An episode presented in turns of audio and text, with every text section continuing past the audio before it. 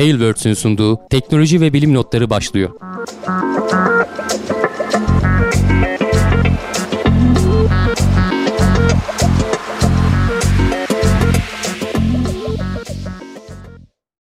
Teknoseyri hoş geldiniz. Ben Hamdi Kellecioğlu. Karşımda Ceyda Taşsoy ile birlikte teknoloji ve bilim dünyasından derlediğimiz haberlerle yine karşınızdayız.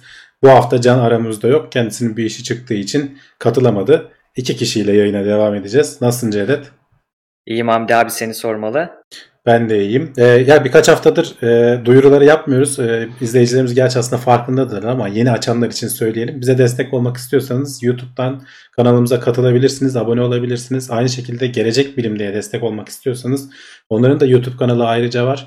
Twitch kanalları var. İkisine de abone olarak veya Patreon'dan destek olarak bize destek olabilirsiniz. Bu tarz programlar sizlerin destekleri sayesinde ayakta kalıyor. Lütfen unutmayalım. Senin söyleyeceğin bir şey var mı Ceydet? Benim Hamdi abi, dün anneler günüydü. Başta kendi annemiz olmak üzere anneler gününü kutlayayım bütün annelerin. Ondan sonra bugün de, yani bu pazartesi günü de benim kendi annemin doğum günü aynı zamanda. Onun da doğum gününü buradan canlı yayından kutluyorum. Selam göndermiş. Ben de kameraya. Teşekkürler. Sanki stüdyoda böyle birden fazla kamera varmış gibi, hangi kameraya el sallayacağım? Tek webcam. Evet. Nasıl gidiyor hayat diyeyim Hollanda'da?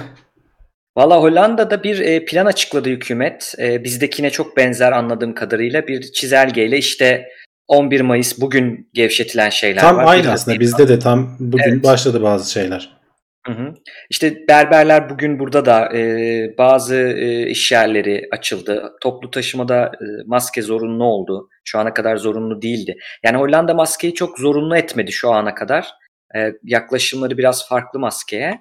Takan da çok yoktu sokakta. Şimdi ama artık hani yani toplu taşımada takmak zorundasınız, yoksa ceza keseceğiz dediler. Ve sanırım Temmuz'da falan, yani çok emin değilim yanlışım olsa ama Temmuz'da vesaire yavaş yavaş hani restoranlar açılacak. Arada mesafe koyarak, yeni düzenlemelerle. Böyle cam mekanlı falan restoran fotoğrafları gördük Hollanda'dan. Evet, Amsterdam'da biri yapmış onu bir akla evvel. Güzel bir fikir. Böyle şeyler. Zaten burada şey de vardı Hamdi abi. Mesela havalimanlarında birçok dünyada var bu. Burada da vardı. İşte sigara içmek için mesela o terminalin içinde cam oda böyle. Kafasında şey var. İçerisi duman diyorsun, tamam. Cam böyle. Bacası yukarıda.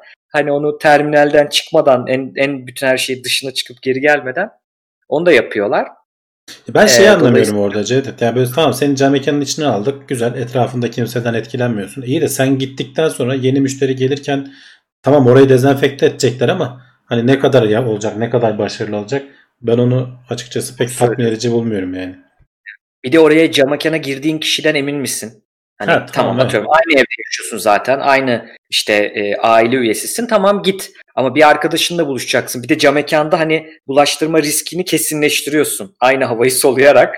Varsa kesin bulaşacak yani. Öyle de bir durum var. Evet, bizde de bu akşam gene Cumhurbaşkanı bir şeyler açıkladı. 9 ilde daha şehirler arası şeyler yasaklıydı biliyorsun. İzin alarak falan gidebiliyordun. Onların gene 9 il daha eklendi serbest bırakılanlar arasına. 19 Mayıs'ta bir 4 günlük falan sokağa çıkma yasağı olacak. Son anlarda hani böyle bir iyice yasaklayalım da bir kökünü kurtalım mantığında mı düşünüyorlar, ne yapıyorlarsa. Cumartesiden başlayacak, işte salıya kadar 19 Mayıs'ta dahil olmak üzere sokağa çıkma yasağı olacak. Yani hafta sonu olan yasaklara baktığımda bayağı İstanbul boşalmış görünüyordu. Yani hiç Taksim'de falan incini top oynuyorduk. Habercilerin paylaştığı kadarıyla görebiliyoruz tabii, hani kendimiz gidemediğimiz için. Bakalım yani şeyler de, istersen şu son durumu da hani bir paylaşayım. Üzerinden kısaca geçmiş olalım. Hani şu eğilimi görüyorsunuz zaten. Şu yukarıda gördüğümüz hasta sayısı günlere göre. Şöyle Temmuz ayının Nisan ayının ortalarında bir iyice tepe yaptıktan sonra artık son günlerde iyice azaldı. Toplam hasta sayıları hani 1500'lü rakamların bile altına indi. Bugün sanırım 1114 hasta tespit edilmiş. Yeni vaka tespit edilmiş. Görüntü gitti. Bana biraz geç geliyor görüntü. Şimdi geldim. YouTube'dan bakıyorum ya. Evet. Yani o sanki düzleşmeye başlamış, istediğimiz flatına geliyoruz gibi gözüküyor. Kaydırabilirsem şu. hayatını kaybedenlerde de aynı şekilde üstteki grafikten hafif daha sağa doğru kayık tespit edildikten sonra normal olarak hani bir süre sonra hayatını kaybetme vakaları görülüyor. Onlarda da bayağı bir azalma, hani artık böyle %30'lu rakamlardan 90'lardan falan değil, bayağı 40'lardan 50'lerden bahsediyoruz. İnşallah bu hani azalarak gidecek ve hani bu serbest bırakma şeylerinden sonra hani kontrollü bir şekilde kalmaya devam edecek diye tahmin ediyorum. Ben herhalde tamamen sıfırlanmaz. Çünkü okulların açılması vesairesi falan filan bile hani düşünülüyor. Bugün galiba söylentilerden biri hani Haziran ayı içerisinde Milli Eğitim Bakanlığı okulları açmayı falan da düşünüyormuş. Burada açıldı, ben geçen hafta demiştim. Yani şöyle açıldı. İlkokullara yarım sınıfın yarısı kadar gibi gidilerek yani dönüşümlü şekilde yapılıyordu ilkokul, ortaokullar. Ama bunların etkileri, bir soru gelmiş Hamdi abi. Mert Alakır demiş ki Almanya'da bulaşıcılık katsayısı geçen hafta 0.6 iken evet, bu hafta tekrar 1.2 katına çıkmış. Birçok yerde ani bir gevşeme oldu. Toplum psikolojisi açısından nasıl yorumlarsınız demiş. Ya bu tabii sosyolojik bir şey. Yani benim çok uzman olduğum bir şey değil ama genel olarak şeyi çok istiyoruz biz. Şimdi belirsiz bir şeydi ya şu ana kadar. Hep bunu anlattım. Bu yüzden kaygı yaratıyor dedim. Belirsiz olan şeyler sıkıntı. Şimdi belirli. Tarihi var. Bu tarihten sonra normal hayata döneceğiz diyor. Ama dönecek miyiz ona güvenimiz yok yani. İnsanlar bitsin istiyor artık. Ve oradaki o bitsin de hani bir an evvel yapmak istiyorlar. Bu aslında çok tehlikeli bir şey. Devletleri de anlamak gerekiyor. Yani onlar da bir şekilde normale dönmek zorundalar. Ama nasıl? Yani nasıl? Yani insanların çok bilinçli olup çok yavaş yavaş ve çok temkinli, yani tamam artık bugün bitti deyip maskesini de çıkarıp ya da işte dikkat etmeyip, çünkü aslında virüs ortadan kalkmadı. Sadece hasta olan insan sayısı. Ya bu sorunun kolay bir cevabı yok Ceydet. Zaten hani bunu biz hep kaç haftadır konuşuyoruz. Sonuçta ekonomiye de bağlanıyor işin ucu bir yandan. İnsanlar geçim derdine de düştüler. Hani bir ay falan idare edildi, 2 ay idare edildi diyelim de sonrası ne olacak bunun? Hani bütün endüstriler, hava yollarından tut da futbolculara kadar hala işte federasyonda falan maçlar nasıl oynanacak falan kavgası sürüp duruyor bizim hani haberlerden takip edebildiğimiz kadarıyla. Almanya'da evet geçen haftaya göre biraz daha artış olduğu söyleniyor. Ama bu normal zaten, bence bunu kontrollü bir şekilde tutmaya çalışacaklar. Belli bir seviyenin üstüne çıkmadan, o hastanelerdeki yığılmalar olmadan, belki hani hafta sonları yasaklamalar devam ederek veya bu sayı çok böyle 2'lere falan ulaştığı zaman gene bir hayatı durdurarak belli bir süre aşağı inmesini sağlayarak, yani böyle aç kapa yaparak ister istemez bunun başka bir yolu yok. Çünkü sonuçta hep konuşuyoruz hani aşısıydı, ilacıydı, bilmem nesiydi. Gelecek yıllara kadar hani bir gelecek önümüzdeki 2021'de falan belki ancak çıkacak. O zamana kadar ne yapacağız? Hani bu bayağı uzun bir zaman var. Bence böyle ufak tefek aç kapa yaparak gidecek gibi. Yani yapacak bir şey yok. Biraz artacak, biraz azalacak. Bu şeyleri takip ederek genel trendleri, genel eğilimleri takip edeceğiz artık. Hani günlük olanları değil de az önce yaptığımız gibi hani günlük vaka sayıları falan artık pek bir anlam ifade etmiyor. Genel gidişattaki, eğrideki duruma bakmak lazım. Bir yandan da bu hafta bir şeye denk geldim ben. Hani hatırlarsan bir kere hasta olanlar tekrar hasta oluyor mu falan gibi böyle bir tartışmalı durumlar vardı. Dünya Sağlık Örgütü. Evet, herkesin merak ettiği konu. Dünya Sağlık Örgütü'nden bir açıklama geldi bununla ilgili ama tabii gene tatmin edici böyle %100 net bir açıklama değil. Sadece şey diyorlar, bu şu ana kadar gördüğümüz işte Güney Kore'de falan görülen 100 tane falan vaka görülmüş galiba. Hastalığı atlattıktan sonra negatif sonuçtan bir süre sonra tekrar pozitif sonuç elde edilmesi. Yani acaba bağışıklık kazanmıyor muyuz? 2. kere mi tekrar hasta oluruz falan. Şey diyorlar, bu vücut artık hani ölü hücreleri, vücuttaki virüslü hücreleri attığı için bunlar pozitif verdiğini düşünüyoruz diyorlar. Hani tekrar hastalığa yakalandığı anlamında değil. Ama şunu da özellikle belirtmişler. Bu aşamadayken hastalığı bulaştırıp bulaştırmadıklarından emin değiliz diyorlar. Daha fazla araştırılması lazım. Bilimsel araştırmalar olmadan, hani net veriler olmadan bu konuyla ilgili kimse bir açıklama, net açıklama yapmak istemiyor. Özellikle de hani Dünya Sağlık Örgütü gibi bir kurum. Sadece aynı bağışıklığı var mı? Hani bulaştırıyor, birçok soru bulaştırıyor mu? Bir de bağışıklığı var mı? Hani testte negatif çıktı. Bağışıklık da var mı? Çok şey bir yani dediğin muhtemelen gibi. Bağışıklık var. Tekrar şey yapmıyorsun gibi. O vücutta dedikleri gibi hani artık o ciğerlerde falan kalan hasarları falan vücut kendini temizlerken o doku parçalarını vesaire küçük küçük hücreleri falan işte atıyor yavaş yavaş. Bazıları kana karışıyor falan. Yanlış pozitife. O da yanlış pozitif vermesine neden oluyor diyorlar. Muhtemelen bununla alakalı bir durum diye bir açıklama geldi. Evet. Hani benim aklıma yattı ama hani hep biz şey yapıyoruz. Aklımıza yatan gerçekte de öyle olmak zorunda değil. Bunun bilimsel metodolojiye uygun olarak işte testlerle, araştırmalarla falan onaylanması lazım. Temkinli olarak böyle bir açıklama geldiğini bilmekte yarar var. Bu arada hani bir de burada şey değil, sözünü unutma. Buradaki Dünya Sağlık Örgütü'nün resmi toplanıp verdiği bir şey değil. Yani bir heyet verisi veya heyet kararı gibi bir beyan değil buradaki. Buradaki Dünya Sağlık Örgütü'nde de çalışan uzmanlardan birinin görüşü. Ama hani spokesperson demiş, yani sözcüsü tabii ki geçmiştir. Onların bilimsel şeylerinden de geçmişler. Bunu diyoruz ama çünkü niye biz şimdi Dünya Sağlık Örgütü'ne, işte CDC'ye, Türkiye'deki bilim kuruluna falan daha çok güveniyoruz? Hani insanlarda. Çünkü bir kurul var. Biri hata yapsa öteki yapmaz. İşte çok emin olarak garantili söylemeleri lazım ki başlarını işe almamaları için falan gibi bir mantığımız var. Bu da öyle ama hani bazı bilgiler de, işte bu bulaşıcılık konusundaki bilgiler de gene bir uzmana mikrofon uzatmak şeklinde olmuş. Onun da altını çizeyim. Bu arada gene hani bugün haber olarak almadım ama bakarken denk geldim. Amerika'nın Tarım Bakanlığı'na mı denk geliyor işte Food and Drug, gerçi orada biraz karışık, ilaç da var içinde, FDA dediğimiz yani ciddi kurumlarından biri kedi köpeklere de sosyal mesafe uygulanmasını önermiş. Hani onların insanlara geçirdiklerini veya insanlardan kaptıklarını daha henüz tespit edilmiş doğru düzgün bir vaka yok. Bunu biliyoruz ama kedi köpek hastalanmıyor çünkü onların almaçlarına, reseptörlerine uyumlu değil virüs, bunu biliyoruz şimdilik, mutasyon uğramazsa. Ama taşıyan, işte ağzında, dilinde vesaireleri taşıyan bir köpek başkasına, yani arada bir köpekle, arada bir kediyle başkasına bulaştırabilirsiniz. Evet. Yani kedi zaten hani açıklamalarında demişler. Kedi zaten evden çıkmasa da olur demişler. Ama köpeğinizi de gezdirirken hani tasmayla falan gezdirin. Öyle başka köpeklerle falan fazla yakınlaşmalarına izin vermeden yapın.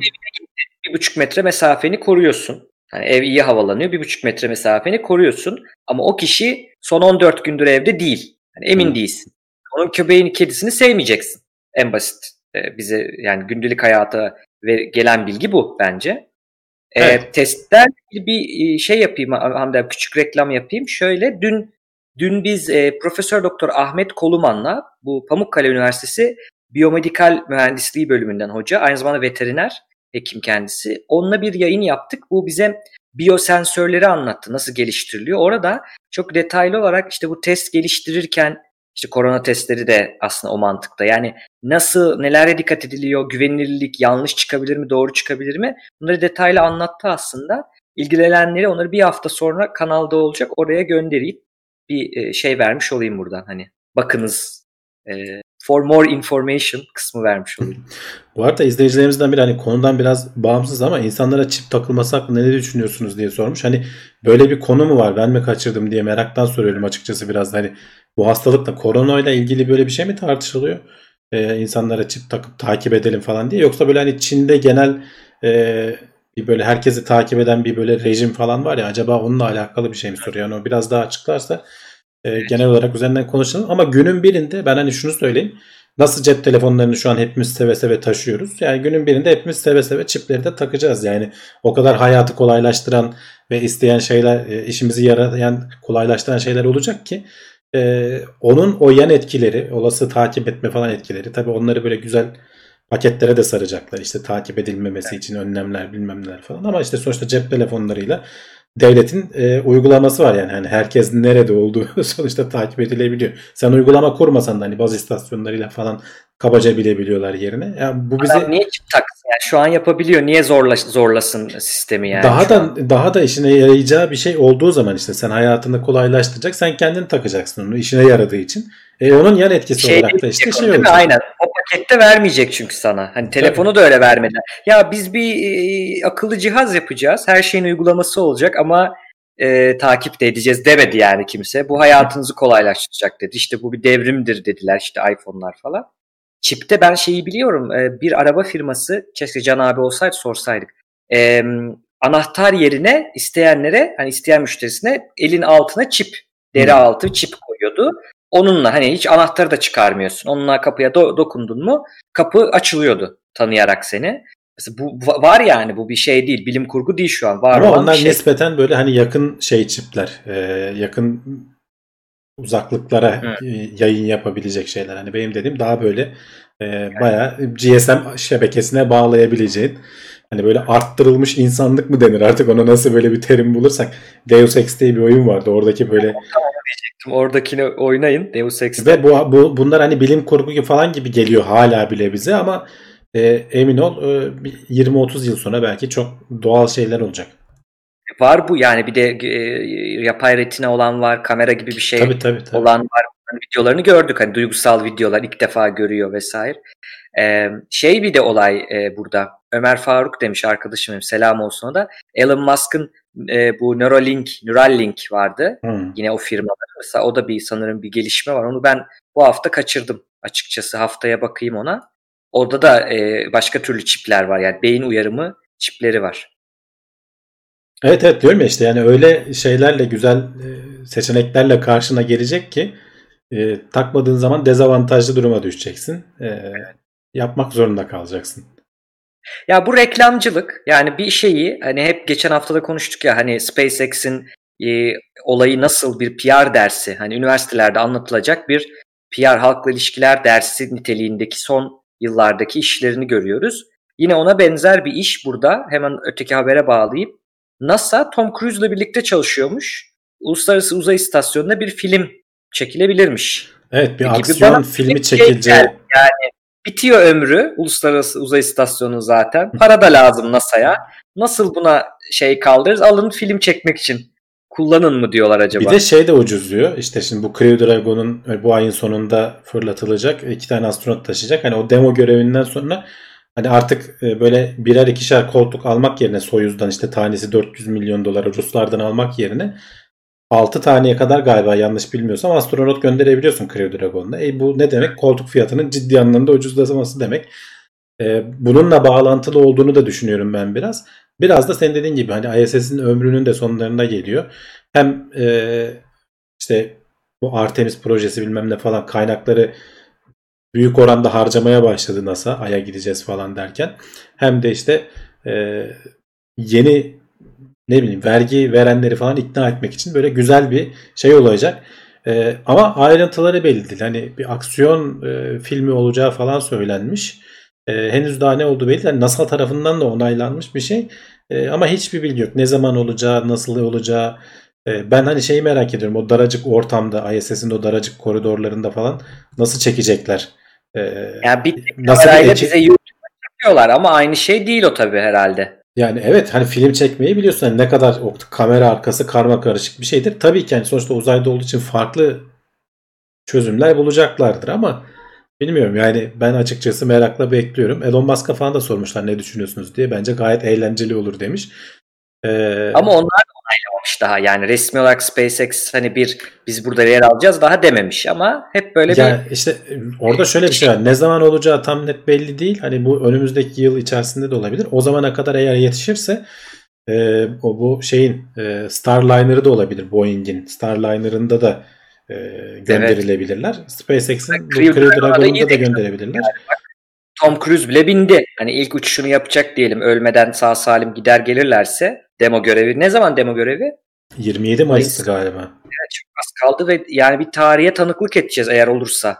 Çok ilginç bir şey. Şeyi takip etsinler. Bu aralar NASA'nın habire yayınları oluyor. O şeylerin nasıl hazırlandıkları, provalarını falan gösteriyorlar. Onlarla röportaj yapıyorlar falan. NASA'nın YouTube kanalına girin bakın.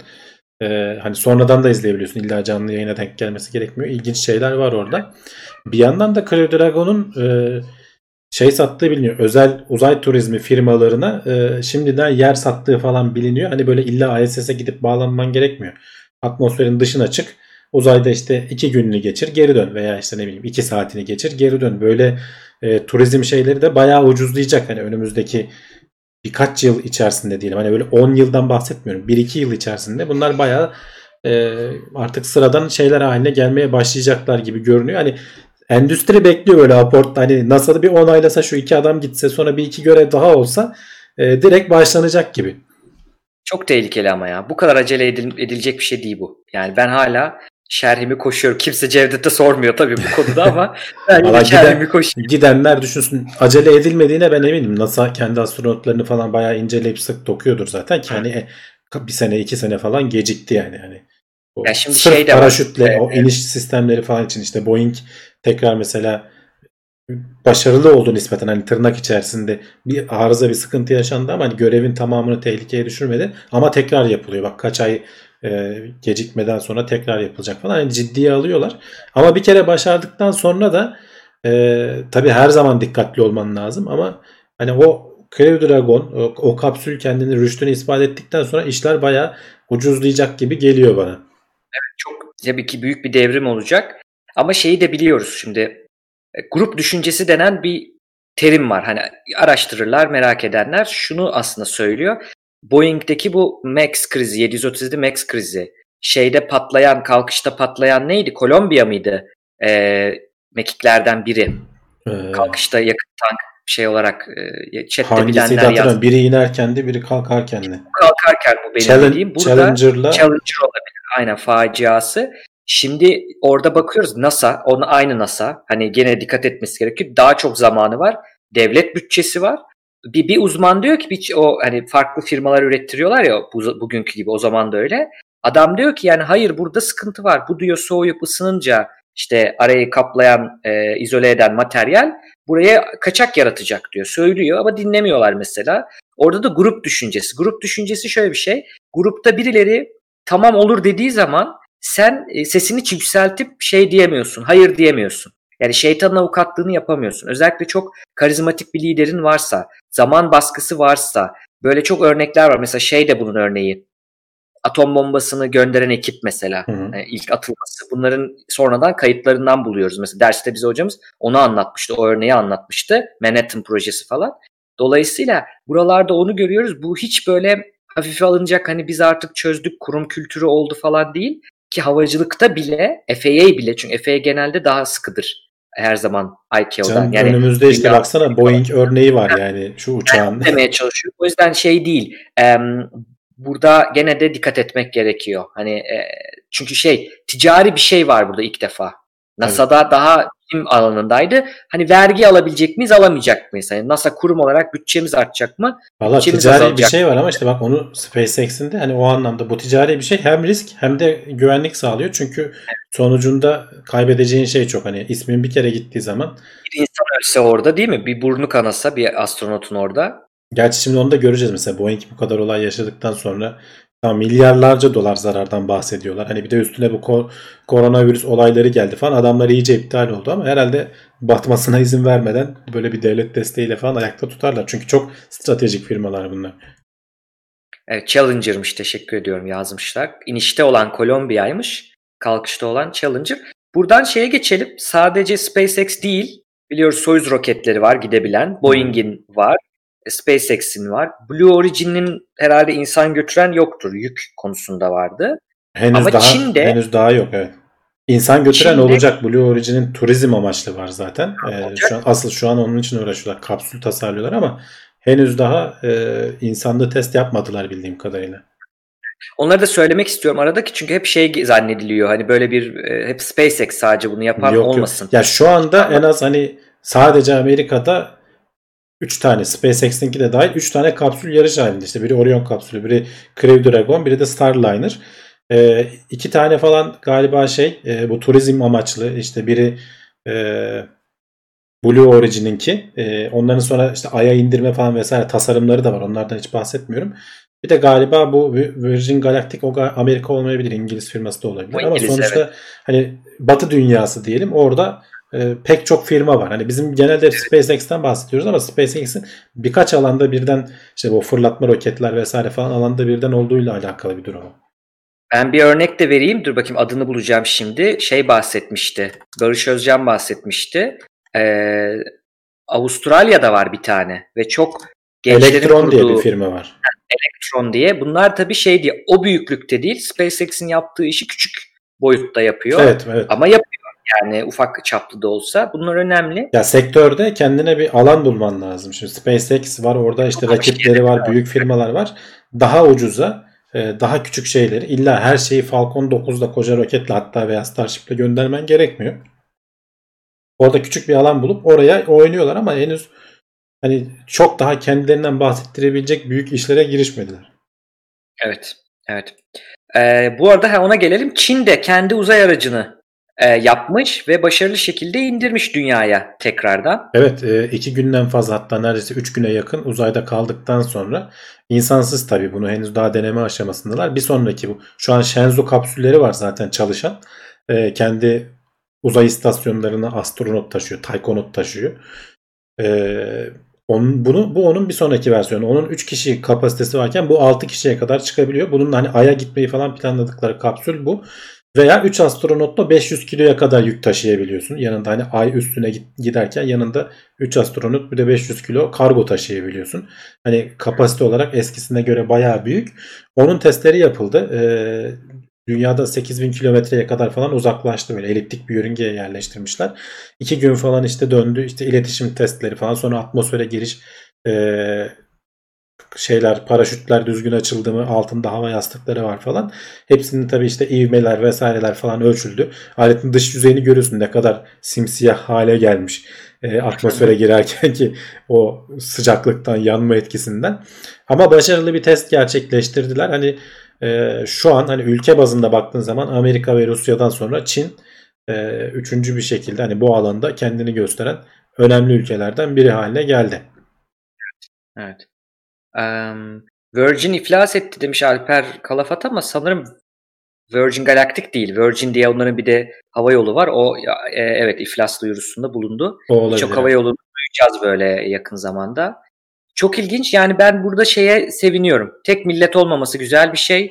Çünkü birinin yapamadığını öteki yapar. Bir şey olur, çıkışımız kapanır. Hani Ruslarda da olması, şeyde olması güzel bir şey. Çin'de böyle kendi uzay istasyonları var. İşte bu düştü şimdi. Biliyoruz. İkisi de düştü mü onların Hamdi abi? Tabii. Yani biri kontrolsüz düştü, birini kontrollü düşürdüler. Aynen. Tiangong, evet. Kalmış. Ama insan götürebilecek teknolojileri olması iyi bir şey bence. Tabii yani sonuçta hani bir ülkede işte ekonomik kriz olur, bir şey olur, bir işte doğal afet yaşanır, iş yapamaz hale gelirsin. Hani acil bir durumda uluslararası çalışma, bir de hani işleri ucuzlatmak için artık her şey eskisi gibi hani o soğuk savaş döneminde falan değil. Uluslararası hani bilim camiasında pek çok şey ortaklaşa yapılıyor. İşte mesela bu Crew Dragon'un ilk görevinde geçenlerde konuşmuştuk. 4 astronottan biri Japonya'ydı. Japon astronottu. Evet. Birinde Ruslardan olmasını istemişti ama onlar kabul etmemişlerdi. Henüz daha işte kendini ispatlamadı falan filan diye. Bakalım yani bu tarz böyle işbirliklerini falan daha çok göreceğiz bence. Evet. Tabii ki yani stratejik yerlerde hani ülkeler ayrışmak isteyeceklerdir ama gene de işbirliği eskiye göre daha fazla olacağına eminim. Çünkü artık ticarete döndüğü zaman hani dünyada çok izole ticaret yapma mümkün değil bugünkü dünyada. Bir şekilde birlikte çalışman gerekiyor. Bu da önemli. Buradan da şeye geçelim. Bir Oumuamua ve Borisov vardı. Bunlar 2 tane yıldızlar arası obje. Asteroid mi diyelim onlara? Yıldızlar arası evet, yani asteroidler. Yani bu ne demek? Güneş sistemi içinde dönen, güneş sisteminin yer çekiminde dönen değil, bayağı güneş sisteminden dışarı çıkan, yıldızlar arası alanda gezen, sonra tekrar bize gelen ya da evet, geçip giden, hiç gelmeyecek. Dışarıdan gelip bizim güneşin etrafından biraz işte onun kütle çekiminden yararlanıp gene ama kapılamadan kaptırıp giden şeyler, gök cisimleri diyelim. Evet.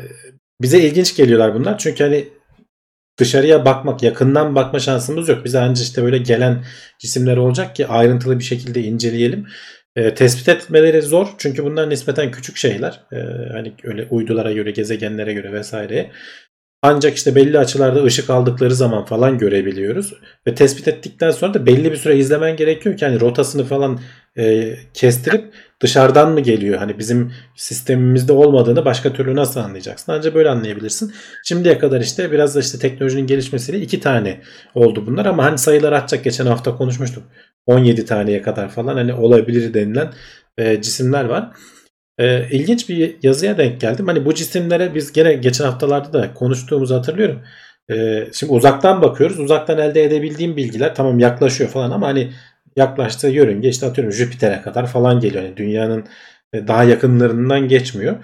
uzaktan algılayabildiğin şeyler sınırlı. Keşke bunun yakınına, şu an işte biliyorsun pek çok göktaşına araç gönderdik, yüzeyinden malzeme aldık, dünyaya getirme falan görevleri var hem Japonya'nın hem Amerika'nın. Bayağı da hani başarılı oluyor gibi görünüyorlar. Bunlar da tespit ettiğimiz anda yeni bir tane görev hazırlayıp bunun yörüngesine girecek şekilde hızlandırıp yetişip onu yakalamak çok zor. Çünkü gecikmiş oluyoruz. Dediğim gibi tespit etmek çok zor. Ve durmuyorlar. Yani tekrar gelen böyle belirli periyotlarla dönen cisimler değil bunlar. O yüzden şöyle bir şey önermişler. Bu tabii uçuk bir proje ama ayakları aslında çok da havada olan bir şey değil. Yere basan bir şey ki NASA'nın zaten hani ileri yenilikçi, ileri konseptler diye tanımladığı bir programa dahil. Şöyle bir şey öneriyorlar. Ekranda da bir süredir duruyor. Şimdi bu hani ışık yelkenleri var biliyorsun, light sail diye bu aralar gene atmosferde var galiba. Atmosferin Stephen Hawking'in de parçası olduğu bir konsorsiyum gibi bir şey vardı ve yani bir grup vardı, onların önerdiği bir şeydi bu. Yani ışığın da bir itme gücü var, çok çok çok hafif ama onu böyle bir açarak onu şey gibi yelken gibi uzaktan odaklanmış lazerlerle sen bunları hızlandırabiliyorsun. Hızlandırdıktan sonra da gidiyor. Uzayda sürtünme olmadığı için gidiyor. Lazerle daha hızlı oluyor tabii bu etki. Çünkü belli bir ışık demetini tek bir alana birleştirip o fotonları belli bir enerjiyle tek bir yöne doğru itiyorsun. Güneşten tabii bu daha dağınık geldiği için etkisi daha az ama var. Yok değil. Zaten hani bahsediyoruz işte yakınındaki mesela güneşe yakınındaki gezegenlerin atmosferleri sürekli güneş rüzgarlarıyla falan işte bu ışıklarla vesaire falan temizleniyor. Bu da aynı mantık aslında. Hani bu güneş yelkenleri öyle bir açıyla tutalım ki diyorlar böyle güneş sisteminin dışarısına doğru büyük bir yelken olacak tabii. Çünkü hem güneşten uzaklaştıkça etkisi azalıyor. Ama üzerindeki ortasında taşıdığı uzay aracı küçük olacak. İşte işimizi görecek kadar mümkün olduğunca küçük olacak. Bunlar güneşin itekleme kuvvetiyle çekme kuvvetinin dengede durduğu bir yerde sabit olarak duracaklar. Güneş sisteminin dışarısına doğru. Böyle işte bunlardan 10 tane, 20 tane, işte 30 tane ne kadar yapabiliyorsan etrafına dizeceksin.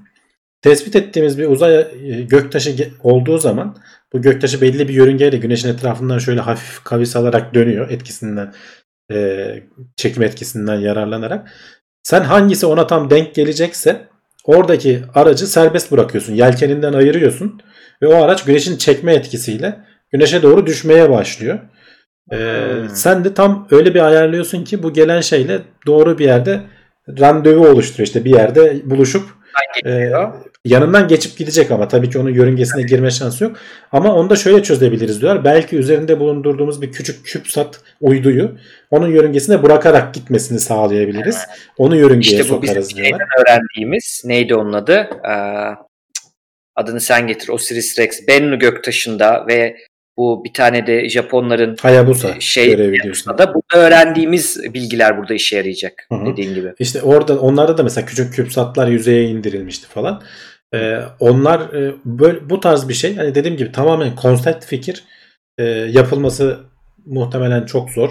Ama ilginç bir fikir. Hani böyle zor bir projeyi, zor bir şeyi çözmek için aslında bayağı ayakları yere basan, yapılabilir. Hani olmayacak bir şey değil, yapılabilir bir şey.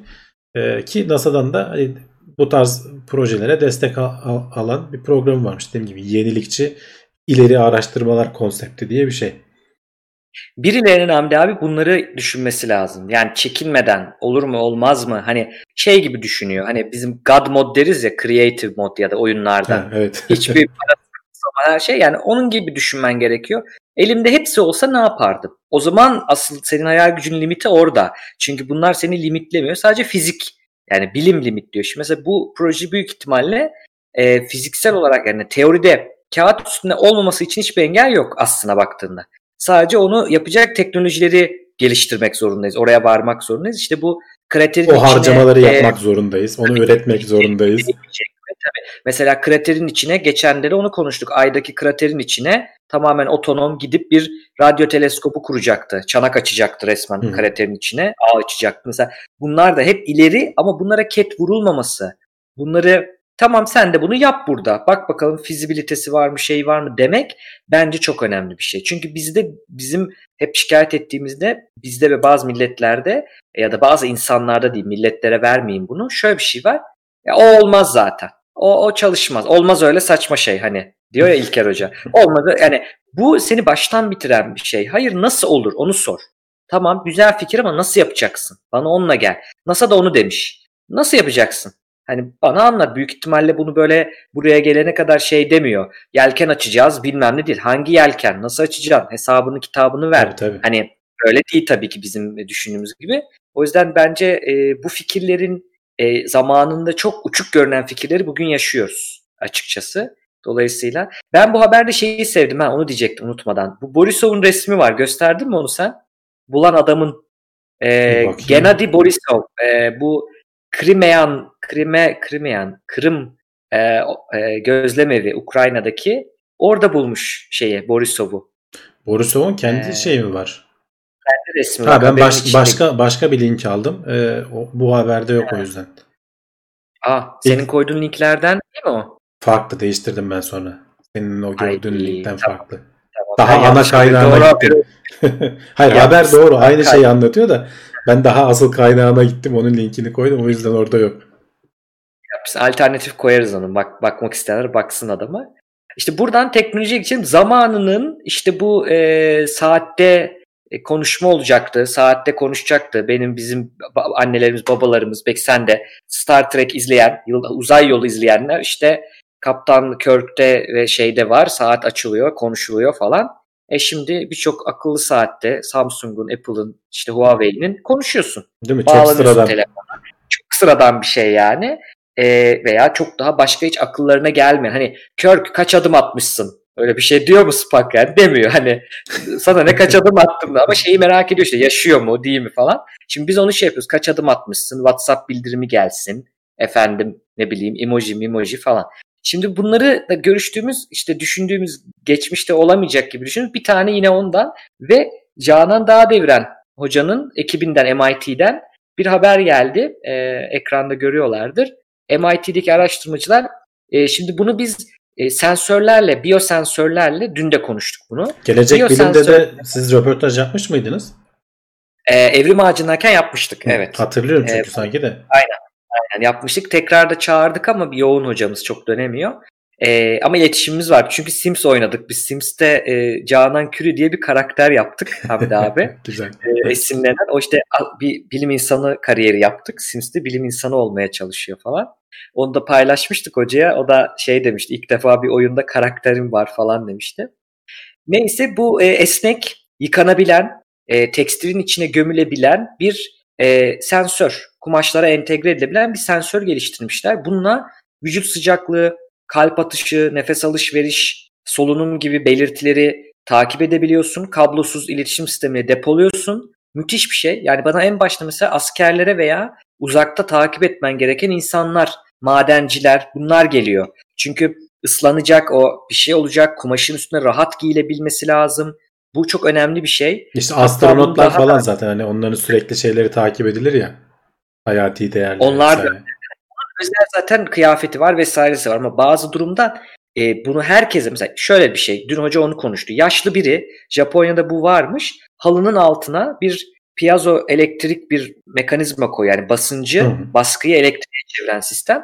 Diyor ki yani düştükten belli bir süre sonra kalkmıyorsa, oradan kalıyorsa mesela şeyi hemen haber veriyor. Yakınlarına ve ambulansa haber veriyor. Bir de cenaze arabasına haber veriyormuş. Garantili olsun diye. Japonya'da çok yalnız yaşadığı için yaşlılar, çok önemli bir şey. Şimdi yaşlıya sen o saati taktıramayabilirsin. Çıkaracak, üzerinde kalacak. Kıyafete entegre. Çok önemli bir teknoloji. Tebrik edelim. Hastalar, sporcular. Bunu ufaltıp kıyafette seni rahatsız etmeyecek hale getirip sonra bunun yıkanabilir olmasını sağlamak vesaire, iletişimini kuracaksın falan. Gerçekten yani acayip bir iş yani bunun yapılabilir olması. Hala bile bence o kadar da küçültememişler. Hani bir prototip falan, şimdi işte görüntüleri falan da ekrana giriyor ama hani şu anda yani o kazağa baktığın zaman hiç belli olmuyor dışarıdan baktığın zaman ama üzerinde nasıl bir his var açıkçası ben merak ediyorum. Sonuçta küçük bir şeyler var yani senin vücuduna dokunan. Veya işte onun yapısı var. Ne kadar esnek falan da olsa hani ip gibi olmayacak sonuçta. O bir direnci vardır yani mutlaka. Bir şey yapmak isterdim. Hani denemek isterdim açıkçası. Ama yarın öbür gün emin ol pek çok firma bu işlere girecek. Apple'ın kaza pantolonu falan çıkar mı acaba diye insan merak etmiyor değil. Olur mu? O işe girer mi bilmiyoruz. Aslında onun altyapısı da var onlarda. Bu health, işte sağlık uygulaması güzel. Yani birçok şeyi birleştirebiliyor. Biz de şu anda onun da müjdesini vereyim. Biz de şu anda korona araştırması yapıyoruz. Bizim bölümde, epidemiyoloji bölümünde Erasmus'ta. O kadar diyebiliyorum. Daha başka bir şey diyemiyorum gizlilik için. Ama hani yapılıyor. Ben de burada çalışacağım.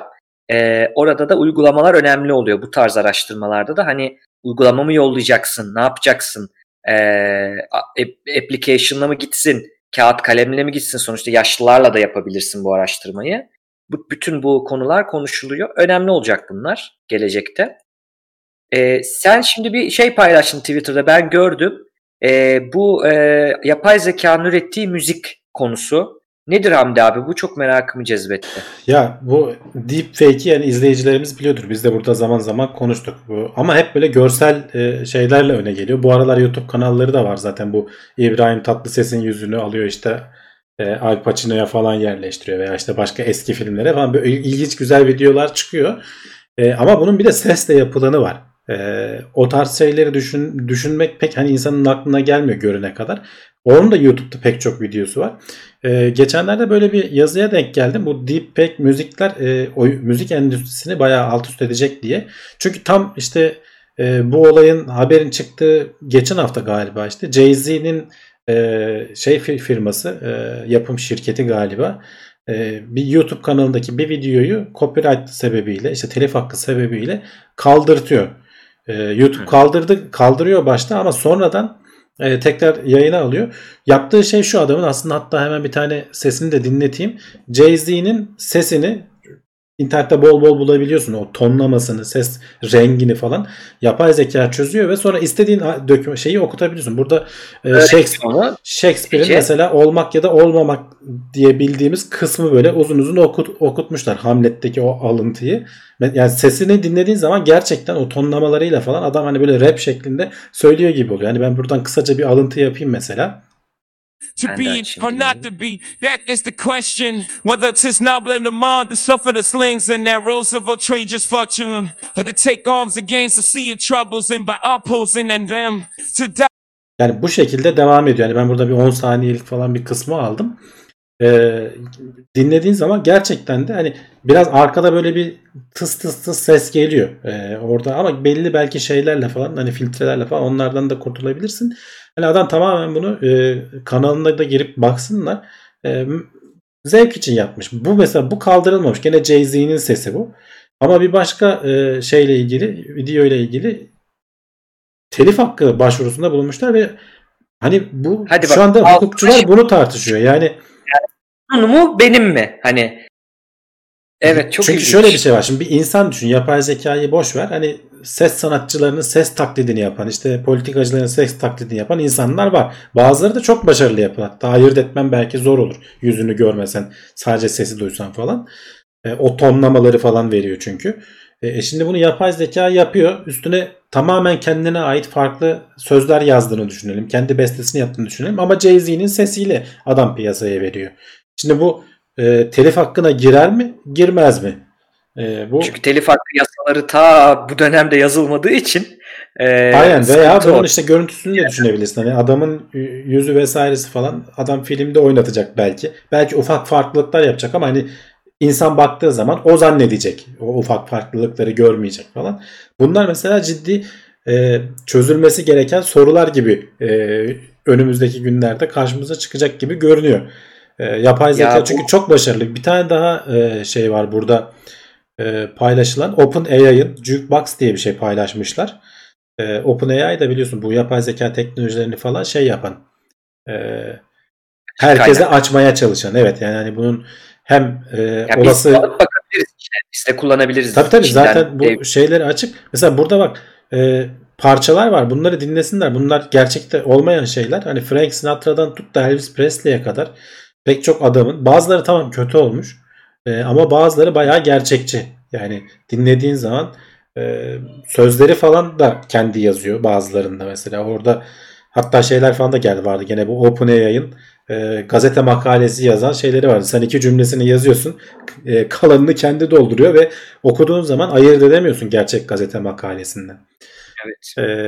Yani garip bir geleceğe doğru gidiyorsun. Hani ben diyorum ya, çok korkutucu. Ya korkutucu mu yoksa bilmiyorum, hani şaşırtıcı mı, nasıl olacak? Hani böyle arttırılmış gerçeklik falan diyor ya, bu ben şey dedim ona bugün, uydurulmuş gerçeklik. Yani bunlar uydurulacak yani bir sürü bir şey ve biz bunları belki de tüketeceğiz, hoşumuza gidecek. Belki tamamen yapay zekanın bu senkronlamasıyla falan oluşan şeyler olacak, sanatçılar olacak. Onların işte copyright'ı nasıl olacak, o albümler falan nasıl iş görecek? Gerçekten şaşırtıcı yani. Ben hayal gücüm almıyor şu anda nelerle karşılaşacağımız açıkçası. Yani biliyorum. Mesela bunu Emre Yücelen Hoca var YouTube'da ses konusunda. Takip edenlere hep selam olsun. Olmayanlar da bakabilir. Şöyle diyor ki yani elektronik müzik, şimdi bunlara gelme. Bunlardan önce elektronik müzikte diyor ki yani eskiden diyor konserde bir şarkıyı okuyamıyorsun. Söylemiyorsun o şarkıyı. Yani çıkmıyorsun hiç zaten onunla. Evet. Mesela Nurettin Selçuk onlardan biri yani. Konser çizgisini getiren, klasik Türk müziğinde, Türk sanat müziğinde konser yapan, tek başına konser yapan insanlardan biri. Çıktığında mesela onu okuyacak o. Ne orada bir ototune var, ne bir şey var. En fazla yankı verirsin. Hani maksimum reverb verirsin, budur. Ya da açarsın kısa. Bunu okumak zorunda ve o anki sesi, işte duygusu neyse, boğazımı takıldı vesaire. İşte derler ki hep böyle şeyle gezermiş. İşte çay içermiş, işte sürekli korurmuş, atkısız çıkmazmış falan. Çünkü tek şeyi o yani. Onu işlemiş altın gibi sesi. Öyle diyor Emre Hoca. Şimdi ama günümüzde kim olursa olsun giriyorsun diyor stüdyoya diyor. Bir kere okuyorsun, iki kere okuyorsun. Şimdi 10 kere okumayalım. Sen onu arada halledersin diyorsun. Çıkıyorsun diyor. Yani okuyamıyorsun diye bir şey. O şarkıyı söyleyemiyorsun diye bir şey yok. Stüdyoda bunu söyletiyorlar. Hani bunun artık ötesi, hani ototune anlık da yapan zannediyorum. Hani bilenler söylesin, yanlışsam düzelsin. Böyle de bir şey var. Biz şimdi bunun öteki aşamasına geçiyoruz. Aslında burada bazı insanları dinlemek lazım. Bak bu insanlar diyordu ki iyi şarkıcı bitecek. İyi şarkıcı kalmıyor yani, çünkü gerek yok bu kadar sesini eğitmesine, yormasına kendinin. Daha çok şarkı kaydeder, ne bileyim daha çok satar. Bunu uyarıyorlardı. Şimdi buraya geldik. Şimdi böyle bir şey olacak yani, belki de diyecek hani bu Siri'yi kaydettiler ya bizde Türkiye'de. Bir tane hanımefendi vardı, anlatmıştı televizyonda da. Hani bana heceler okuttular, bir şeyler okuttular, kelimeler okuttular. Ben gittim. Ben şimdi sesimi kendim duyuyorum diyor Siri'den diyor. Hakikaten belki işte atıyorum Jay-Z gelecek. Tamam abi oku şunları, şu paragrafları oku. Hangi şarkı bu? Tamam, gerisini biz hallederiz. Sen güle güle diyecekler ve yapacaklar. İşte dediğin gibi telif. Jay-Z ile Siri'yi bir araya getir de bir anda o kafamda canlandı. Siri'nin sesini öyle yapsan her şeyi böyle rap şeklinde söylüyor bütün telefon bildirimlerini. Text speech deniyor buna. Çok eski bir şey yani. Hani yazıyı sese dönüştürme. Ama yazıyı sese dönüştürme öyle de burada tonlamalar var, duraklamalar var. Zaten o sese karakterini veren şeyler onlar. Evet. Yani yapay zeka gibi, onu da çok güzel taklit ediyor. Sorun orada zaten. Evet, sıkıntı orada ve hani bunun hukuki boyutu var. Ben şöyle bir uyarı yapayım kendi adıma. Yani hiçbir ülkede, çünkü hakim dediğin, avukat dediğin belli bir yaşta olmak zorunda doğal olarak. Hani boomer falan demiyorum kesinlikle, hani alır götürürler beni de.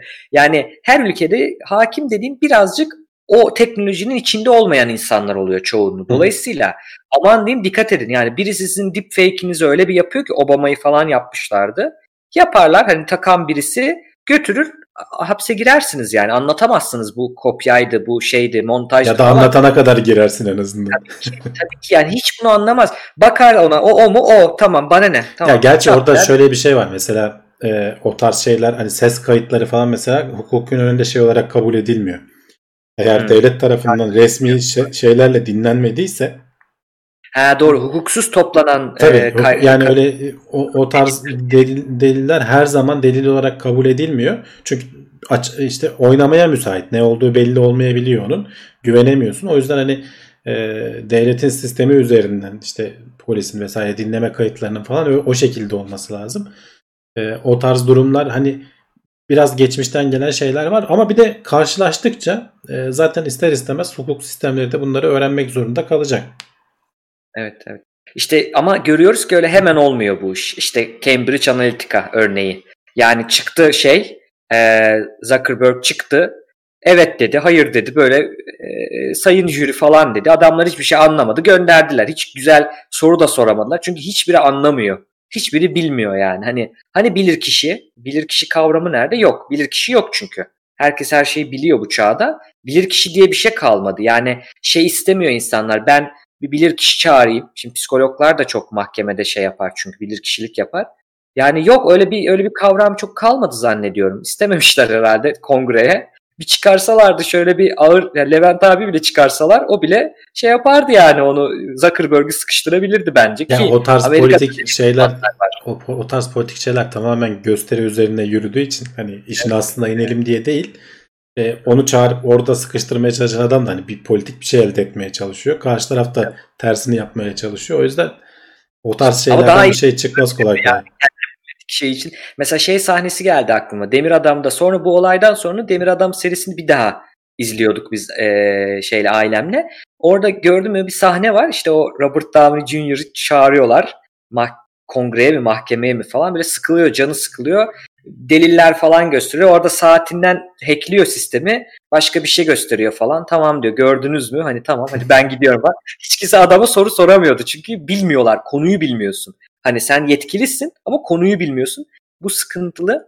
Evet, bununla ilgili daha çok konuşacağız. Bununla ilgili belki bir yayında fikri geldi aklıma. Belki bir telif hakkı ve yapay zeka müzikler konusunda bir yayın yapabilirim. Evet. Düşünüyorum şu an, yapılabilir. Sana şey demişler Hamdi abi, ona güldüm arada da. Nerede o? Uydurulmuş gerçeklik. Hamdi Kellecioğlu.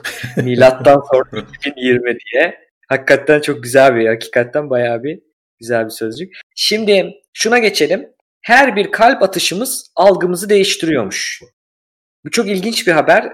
Sen koymuşsun bu haberi. Evet. Ben de okuyunca çok hoşuma gitti. İstersen sen anlat çünkü yani senin araştırmalarınla falan da uyumlu. Şimdi bizim kalp atışı MR'da falan, yani beyin MR'ı çekerken normal sabit resmini çekiyorsan, yani fotoğraf çekiyorsan çok önemli değil. Hareket etmemesi lazım. Neden o da? Fotoğraf çektiğinizi düşünün. Ne yaparsın? Gece modu çekerken uzun pozlama denir. Yani belli bir anı sabit çekmen lazım. Neden? Çünkü tek çekişte almıyor onu. Hı-hı. Açıyor, alıyor ya da birkaç parça çekiyor. Bunları birleştiriyor. Burada harekete çok hassasın. Bir hareket ettin mi o fotoğraf çamur gibi oluyor. Aynı şekilde MR'da da öyle, gittiğinizde falan çekilirken kıpırdama derler. Neden? Çünkü bizim makinalarımız manyetik rezonans, görüntüleme hızlıca bunu tek seferde çekemiyor. Dilim dilim çekiyor. Öyle anlatayım. Hı-hı. Bir dilim alıyor sonra onları birleştiriyor gibi düşünün. Orada da bir hareket ettin mi bütün sistem kayıyor. Hani bu kısmı bulanık değil, tamamı bulanık. Şimdi aynı şekilde videosunu aldığımızı düşünün. Çok daha önemli değil mi? Videoda hareket etmemesi olayın. Burada da öyle, mesela biz hep kalp atışını bir şekilde kaydedip bunun cihazı var, metal içermeyen kalp nabız ölçerler var MR'ın içine sokabildiğin. Bunu da alıyorduk biz sisteme. Yazılımda diyorsun ki bak bu atış, hani bu şeyler kalp atışıdır. Vurduğu an budur deyip veriyorsun. O anda bir hareket varsa o onun şeyden olduğunu biliyor. Kalp atışından ötürü bir beyinde çok mikro bir hareket olduğunu biliyor. Çünkü kafan şöyle, hareket ediyor. Kafan hani Aksın. Böyle oynuyor gibi değil. Hani o kalp sonuçta arttıkça o, hatta onun YouTube'dan bir yerde videosunu da görmüştüm ben. Beyin hareket ediyor. Gerçekten böyle şişip şey oluyor. Yumuşak da bir doku olduğu için vücudun diğer yerlerinde de o kalp, çünkü yüksek basınçla kanı damarlara pompaladığı zaman o biraz genişliyor damarlar ister istemez. Zaten hani nabzı da öyle algılıyorsun. Şuradan baktığın zaman o damarın hafif genişlemesini algılıyorsun. Demek ki o MR'ı falan etkiliyor diyorsun yani. Evet, mesela orada bile önemli. Şimdi gelelim buraya. Uzmanlar da şunu söylemiş. Ya ben bunu niye fark etmiyorum? Çünkü kalbin, şimdi şeyleri düşünün, tansiyon aletleri, bir küçük bir büyük tansiyon vardı değil mi? Üstteki rakam hani büyük tansiyon, sistolik denen, yani kalbin kendini sıktığındaki damarlara yaptığı basınç, diastolik de gevşettiğinde yaptığı basınç. Umarım doğru söylüyorum, yanlışsa yazsınlar. Diastolik de gevşediğindeki basınç. Şimdi sistolik durumda, yani kalp kendini sıktığında o anda biz bunu hissetmemiz lazım. Ama hissetmiyoruz bu kadar. Çok böyle kalbim küt küt atıyor dediğinde anlarsın ama normal otururken sakin anda bunu anlamazsın. Tansiyonun şeyinde veya kalbin, damarın atışını anlamazsın. Şimdi bu çok ilginç bir şey. Araştırmacılar bunu merak etmişler. Zaten bizim ekipmanımız var. Bakalım bunu inceleyelim demişler algısal anlamda. Duyma anlamında veya kelimeler anlamında. Bunu ölçtüklerinde şu ilginç bir şey çıkmış. Beyin kalp kendini kastığında, yani sıkıştığında, kanı pompalamak için kasıldığında kalp kası algının eşiğini düşürüyor. Kısıyor sesi gibi düşün. O anda kısıyor, sonra açıyor tekrar. O anda kısıyor, sonra açıyor. Bu çok önemli bir mekanizma. Bu şu demek: sizin kalbinizle beyniniz senkron çalışmak zorunda. Neden? Çünkü kalbin atış miktarı aynı değil ki. Yani hızlanır, yavaşlar. Beyin bunların hepsini bilmek zorunda ve sıkıştığı anda algıyı bir düşürüp, yani ignore ediyor bir nevi, düşürüp sonra açmak zorunda. Çok ilginç bir şey bu. Çünkü şunu fark etmişler, bu sayede biz, hani tahminleri de bu evrimsel olarak, biz kendi kalbimizin bu atışlarını sürekli duysak deliririz. Böyle bir şey mümkün değil. Burada bunu baskılamak adına beyin böyle bir yapı geliştirmiş. Şeyi anlattın mı? Ben yorumlara bakıyordum. Orayı atladıysan bunu nasıl ölçmüşler? Ne gibi deneyler yapmış? O kısımları anlattın mı? Yok, onu anlatmamıştım. Hemen anlatayım onu da. Hemen bir bakayım. O da ilginç yani. Çünkü mesela şey yapıyorlar. Senin gene kalp atışınla senkronize parmak ucunda çok küçük sinyaller veriyorlar. Hafif elektrik sinyalleri. Hissedemiyorsun kalbin tam atma anına denk geldiği zaman. Normal zamanda o sinyalleri hissedebiliyorsun. Skor veriyorsun. Yani hem hissetmeli de yapmış ama skor da veriyorsun. Daha az hissediyorsun bir kere. Evet, o da var. Çünkü yani şey, bütün olabilir. Algın, sen sonuçta hani beyin sesi kısıyor diyorsun ya, evet, yani kendi kalp atışını hissetmiyorsun ama dolayısıyla başka şeylerin de hissetmeni engelliyor, azaltıyor yani. Evet. EEG ile yapmışlar, elektroensefalografi ile. Bununla ilgili benim bir saate yakın bir bölümüm var. Aratırlarsa her şeyin psikolojisi diye aratırlarsa EEG diye. Orada anlattım nasıl ölçülüyor, dalgalar ne falan. Onu kullanmışlar. Bir de kalp atışını nabızdan değil, direkt hani o takarlar ya elektrotlar hastanede, EKG dediğimiz elektrokardiyografiyle yapmışlar. Çok ilginç bir çalışma dediğin gibi. Buradan biraz da şeye girelim. İlginç bir konu aslında. Çok hafifçe gireyim, ona dokunayım. P300 denen bir şey var Hamdi abi. P300 bir olay olduktan sonra, beyne bir uyarım girdikten sonraki ilk 300 milisaniye. Şimdi bunu, çok ilginç bir şey. Beyinde biz EEG çektiğimizde bir şey değişti. Ekranda bir görüntü değişti, bir ses duydu, herhangi bir şey oldu. Biz bunun etkisini beyin dalgalarında 300 milisaniye sonra görüyoruz genelde. Bu P300 çok önemli bir şeydir o yüzden. Nasıl diyeyim? Ölçerken kullandığımız, araştırmalarda kullandığımız bir mihenk taşı, önemli bir noktadır. Mesela buna da örnek vermişler. Bu P300'ün de baskılandığını görüyorsun. Yani beyinden kaynaklanan, hani çünkü şöyle de yapabilirdi beyin. Bu sinirlere gelen işte elektriksel sinyal var, sen bunu azalt da diyebilirdi. Hayır. Beyin algısal olarak da bunu azaltıyor. Bunu da buluyorlar. Aynı şekilde mesela konuşurken de azalıyor bazı şeyler. Konuşma şeyinde de azalabiliyor. Bunları bulmuşlar. Çok ilginç bir çalışma.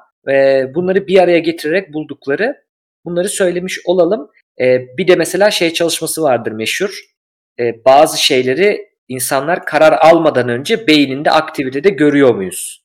Evet. Yani acaba şey var mı? Yani karar aldığının farkına varmadan önce beyin yani aslında var.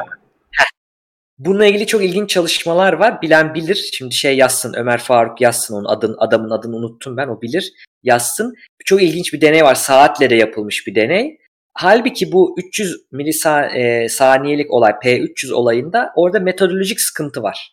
O ilk başta biz öyle zannediyorduk. Halbuki yani diyorduk ki, yok sen beynin önceden karar veriyor zannediyorduk ama öyle değilmiş. Metodolojik sıkıntılar var. Ver akıllarını oraya göndereyim. Hani ben sadece kulaklarına kar suyu atıp bıraktım şimdi deyip geçeyim. Tamam. Sıradaki habere geçelim istersen. Haber. Ara ara ben görüyorum aslında hani bahsediliyor, çıplak ayakla koşmak spor yapmaya göre daha mı iyidir, nedir diye. Bununla ilgili bir şeye denk geldim. Açıkçası hani daha mı iyi mi değil mi bilemiyorum ama şey ilginç. Yazıda bahsedilen mesela diyor ki insan hani ortaya çıkması işte atalarımızın hani iki ayak üzerinde yürümesi falan hani 6-7 milyon yılı buluyor. Hani tam anlamıyla insan falan dedim. Bizim bu spor ayakkabılarını falan geçmişi de hani son işte 40-50 yıl falan 70'lerde falan çıkıyor bildiğimiz anlamda ve işte spor yapılırken ayakkabı giyilir. Böyle bir moda şeyiyle, reklamcılık iteklemesiyle falan ortaya çıkıyor. Şimdi tabii biz bunu aksini düşünemiyoruz. Hani spor yaparken mutlaka bir spor ayakkabı giyelim diye düşünüyoruz ama eskiden bu böyle değilmiş ve insanlık tarihinin çok uzunca bir yıl zamanı boyunca İnsanlar çıplak ayak. İnsan vücudu da hani uzun maraton koşusuna evrimleşmiştir. Gerçekten de kendi kendimize o soğutma mekanizmamız, terleme vesaire falan pek çok hayvanda görülmemiş. Evet, belki çok anlık olarak hızlı koşamıyoruz ama çok uzun mesafeleri, işte 40 kilometreyi hiç durmadan koşabiliyorsun. Yani maraton koşucuları. Yani bu kolay bir iş değil. Bir de işte bunu Afrika sıcağında düşünürsen bunu başarabilmek önemli bir şey. Vücudunuz ona uygun. Ama işte bu ayakkabılarla koştuğun zaman yerden gelen, az önce işte biraz hani dedik ya, beynin algıladığı, sonuçta vücudumuzun her duruşunda kaslardan beynimize sinyal iletiliyor. Sen nasıl duruyorsun, ne hissediyorsun, hangi pozisyondasın, hani gözün kapalıyken bile bazı şeyleri yapabiliyorsun. Görmen gerekmiyor. O tamamen kasların koordinasyonu, beynin nerede olduğunu bilmesi. Kas tonusu dediğimiz, yani bunu hatta bazı bilim insanları, hani 5 tane hissimiz var ya, 5 temel duyu. Belki 6. 7.'leri bunlar kabul ediyorlar. Çünkü hiçbir duyu organın yok. Dokunma da değil bu. Dokunarak da hissetmiyorsun bunu. Ama gözün kapalıyken, duymazken, etmezken elinin ayağının nerede olduğunu biliyorsun mesela. Bu çok ilginç bir şey. Kas tonusu da denen bir durum. Bu işte aynı şey. Çıplak ayakla koşarken o yerin bastığın anda yerdeki hani ayağın pozisyonu, duruşu vesaire falan, hani bütün her şeyi beyne aktarma şansın var diyorlar. Ama ayakkabı giydiğin zaman bu ciddi anlamda azalıyor. Bu geri dönüş bilgisi. Dolayısıyla senin basış şeklin değişiyor. Ve hani mesela şeyi görmüşler. Çıplak ayakla koşanlarda nispeten ayağın bu parmakların arkasına doğru ayağının ucunda koşarlarken ayakkabıyla koşanlar biraz da işte onun o hafif şey etkisi, tampon etkisinden dolayı topuğa daha fazla basma durumu söz konusu oluyormuş ve bu da daha çok dizlerde falan ağır eklemlerde falan zedelenmeye neden olabiliyormuş. Hani bir anket de yapmışlar galiba, koşucular arasında hani bacak ağrısı çekenlerin %35-50 arasında olduğu falan çıkıyor. Adam da şey diyor, yani bunca diyor biz koşmaya evrilmiş bir canlı olarak niye bu kadar ağrı çekiyoruz? Bunun çıplak ayakla koşanlarda oran olarak daha az olduğu söyleniyor. Ama tabii hani bu şeyi de uyarmışlar. Çıplak ayakla hemen koşacağım diye şey yapmayın. Yarın sen çıkarıp ayakkabıları hemen karşılamayın. Yani hani diyor, öyle bir niyetin varsa bile şey yap diyorlar. Hani önce yürü. Çünkü sen ayakkabıyı çıkardığın zaman pek çok çalışmayan kası çalıştırıyor hale geliyorsun. Eğer bir anda koşmaya başlarsan sakatlanırsın. Tabii ki şeylere falan ayrıca dikkat etmek lazım. O nasıl çözüyorlar onu bilmiyorum. Hani yerdeki taş, toprak, işte tabii, cam, çivi bilmem ne falan gibi şeyleri. Ben bir ara araştırmıştım. Bunlara özel böyle şeyler var. Sert çoraplar var. Şey gibi bu. Hani ortaçağ şövalyelerinin zırhı olur ya.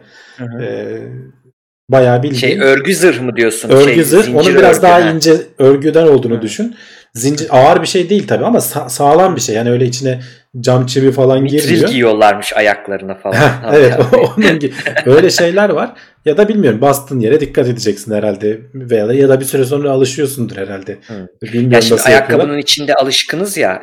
O biz bir şeyi biliyoruz. Yani bir yere az uyardığın zaman en ufak bir uyarıya bile hassaslaşıyor. Gain'i açıyor. Mikrofonun gain'ini açıyor. Basitçe diyeyim. Hassasiyet açıyor. Ama şimdi sen buna alışkın olmayan bir ayağı direkt o kuma koyarsan, mesela en basit örnek, kumsala gittiğinizde, artık bu yaz gidebilecekler mi bilmiyorum ama gittiğinizde kumda falan koşmak, işte kumda spor yapmak, yürümekte ilk bir anda olursunuz yani, bir sıcaklık anlamında, taş toprak anlamında, batma anlamında. Ama bir süre sonra o keçe gibi demiş, tabaklanmış deri demiş, bir süre sonra ayaklarınızın altı olur, kalınlaşır falan, alışırsınız ona. Evet. Nasırlaşır. Bunların hep şeyi var. Yani ne lazımsa vücut ona göre adapte oluyor. Burada da demişler ki yani de çok ilginç. Sakatlanmaları arttırıyor ayakkabı. Evet, ayağını sakatlamıyorsun. Ayağına bir şey batmıyor, etmiyor ama basamadığın için, doğru bilgi alamadığı için beyin, çok burkulmalar çok artıyor. Hakikaten bol ayakkabı falan çok sorundur orada, hani spor ayakkabılarda. Ama denesinler diyor araştırmacılar. Hani o bez gibi ayakkabılar varmış. Senin dediğin demin. Bunları giyin. Bununla yürümeye başlayın önce. Evet, alt kısmı çok olmayan, kalın olmayan, çok yastık hissi vermeyecek. Tampon olmayan. Evet. Bayağı ince, böyle ayağında yokmuş gibi hissettirebilecek ama sert altı gene ayakkabılar var. Hani bunlarla falan deneyebilirsin diyorlar. Bilmiyorum hani izleyicilerimiz arasında hiç var mı öyle çıplak ayakla koşan? Şehirde yapsan, hani kumsalda falan sorun değil de şehirde falan yapsan herhalde garip karşılar insanlar. Evet. Ben okurken ablama sordum. Konuşuyorduk doğada. O spor akademisi mezunu. Sizde böyle bilgi var mı dedim, hani hocalarınız falan daha işte anatomik olarak daha düzgün diyor buradaki araştırma dedim. Çünkü araştırmada da şey diyor, çok yeni bir bilgi değil diyor. Tabii, şu an bir daha bakıyor. Ablam hiç öyle bir şey hatırlamıyorum dedi ama ilginçmiş dedi. Yani Yeni Zelanda'da falan mesela çocuklara çıplak ayakla spor yaptırıyorlarmış falan gibi bir şey okudum galiba. Bu yazının içindeydi sanırım. Hı. Merak edenler baksın. Kültürel de bir şey yani, alışmaya da bağlı. O kadar da şey bir şey değil, zor bir şey değil herhalde. Değil. Evet, haberlerimiz bu kadar.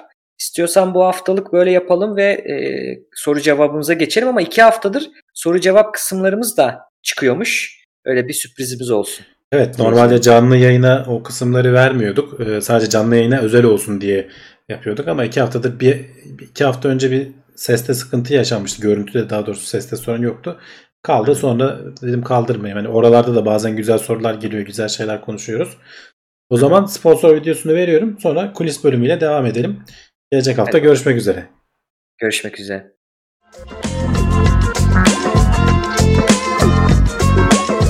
PaleWords teknoloji ve bilim notlarını sundu.